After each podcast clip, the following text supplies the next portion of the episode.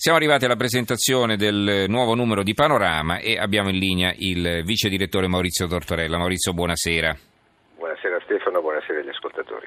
Allora, eh, vediamo una, una, Gran Bretagna che è diventata una specie di barca a remi che si allontana eh, dall'Europa, eh, fugge verso il mare del nord, insomma, in mare aperto. Goodbye è il titolo. Che cosa succede al Regno Unito se lascia l'Europa? Che cosa accadrà all'Italia? Tutte le risposte sul referendum del 23 giugno che sta facendo impazzire le borse e tremare l'Unione. Allora, spiegaci i contenuti di questa vostra inchiesta. Vi ricordo che si vota giovedì della prossima settimana. Prego. Esattamente, è una settimana esatta dal voto della famosa Brexit, cioè del referendum eh, inglese sul, sull'uscita o meno dalla, dall'Unione Europea.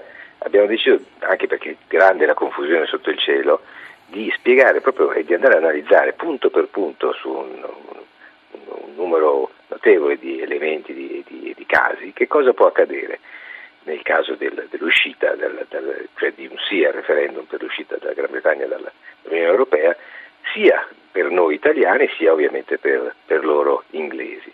E lo abbiamo fatto su una serie di temi molto concreti, dall'immigrazione, cioè la, le, le, le, a quel punto lo status che verrebbe a crearsi per un italiano che volesse andare o rimanere in Gran Bretagna. Sappiamo che gli inglesi, gli italiani residenti sono, sono tanti perché eh, soltanto a Londra, a Londra, dovrebbero essere circa 250.000 per le merci, quindi per quello che riguarda invece i nostri imprenditori, sulla finanza, sul lavoro, sulle pensioni, cosa accadrebbe alla pensione di un, di un cittadino italiano che avesse lavorato a lungo in Gran Bretagna, la conserverebbe la pensione inglese o no? E, insomma è un, è, un, è un, esercizio molto interessante, devo dire, che risponde a tutti i possibili dubbi che eh, un italiano può avere nei confronti di questo, di questo problema che eh, sarà cruciale, come dimostrano tra l'altro gli andamenti sussultori delle, delle borse in Italia e in, e in, tutta, in tutto il mondo.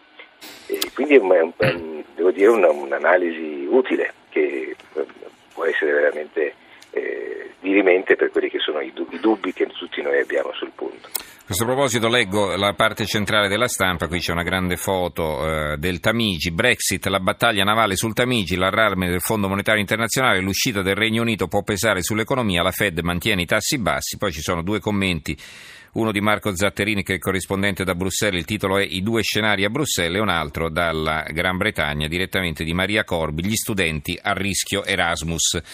Allora, noi prima abbiamo parlato di terrorismo, avete anche un ampio servizio su quello che è successo a Parigi e negli Stati Uniti, no? Sì, esattamente. Abbiamo affidato alla pena di Lucio Tirinanzi, che è un grande esperto di servizi segreti e di, e di terrorismo in particolare, eh, quello che eh, può accadere in, nel resto d'Europa eh, e in, in, America dopo questi ennesimi attacchi.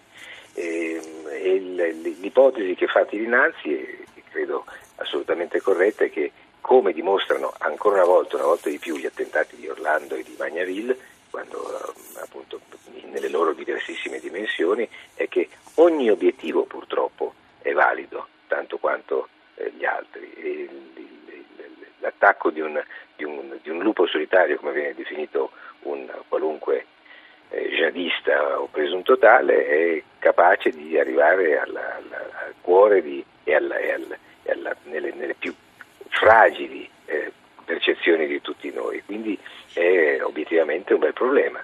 Eh, quindi siamo di fatto costretti, saremo tutti noi costretti in Europa, così come negli Stati Uniti, così come da tanto tempo lo sono in Israele, eh, a convivere con l'ipotesi di un attacco terrorista che eh, sarà sempre possibile. Ovviamente dovremo alzare le difese, ancora di più di quanto non sia stato fatto finora, dovremo sicuramente stringere le viti perché di tutti questi attacchi che si, che si eh, continuano a ripetere si scopre ogni volta che il, l'attentatore era già finito nel, nel, nel, sotto la lente di, di, dei mm-hmm. di sicurezza delle, o delle forze dell'ordine, quindi questo evidentemente dimostra che manca qualcosa di molto concreto alla prevenzione.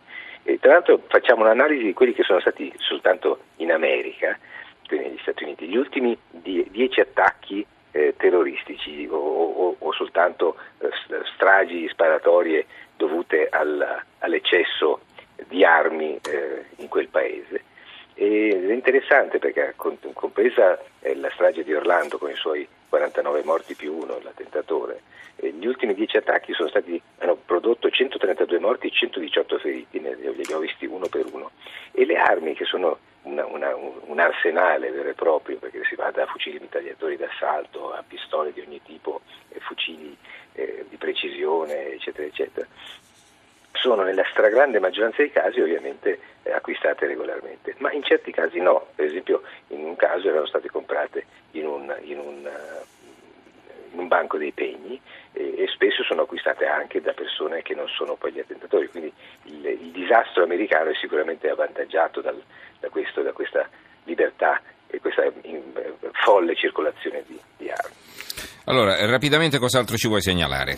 Ma io segnalo una bella intervista a Diego Armando Maradona, di cui sta per uscire un libro eh, Mondadori che si intitola La mano di Dio. È un'intervista che gli abbiamo fatto a Parigi eh, ed è interessante e divertente come sempre l'intervista di Maradona, è molto aggressivo nei confronti dell'ex amico Platini, eh, di cui dice è un uomo senza sangue, racconta nei dettagli proprio tecnici e particolarissimi il famoso episodio del, del gol segnato con la mano dei, ai mondiali dell'86 a Città del Messico e racconta di essere uscito dalla droga definitivamente, almeno lo speriamo per lui, grazie all'intervento di sua figlia Giannina, la più piccola, che un giorno lo prese da parte e gli disse papà tu sei stato un bravo papà per, per Dalma, la sorella maggiore, ma tu non sei stato un padre per me. Questo schiaffo e questo, questo, questa frustata sul volto lo ha mm. poi indotto il, il, il Maradona a abbandonare la sua vita sregolata.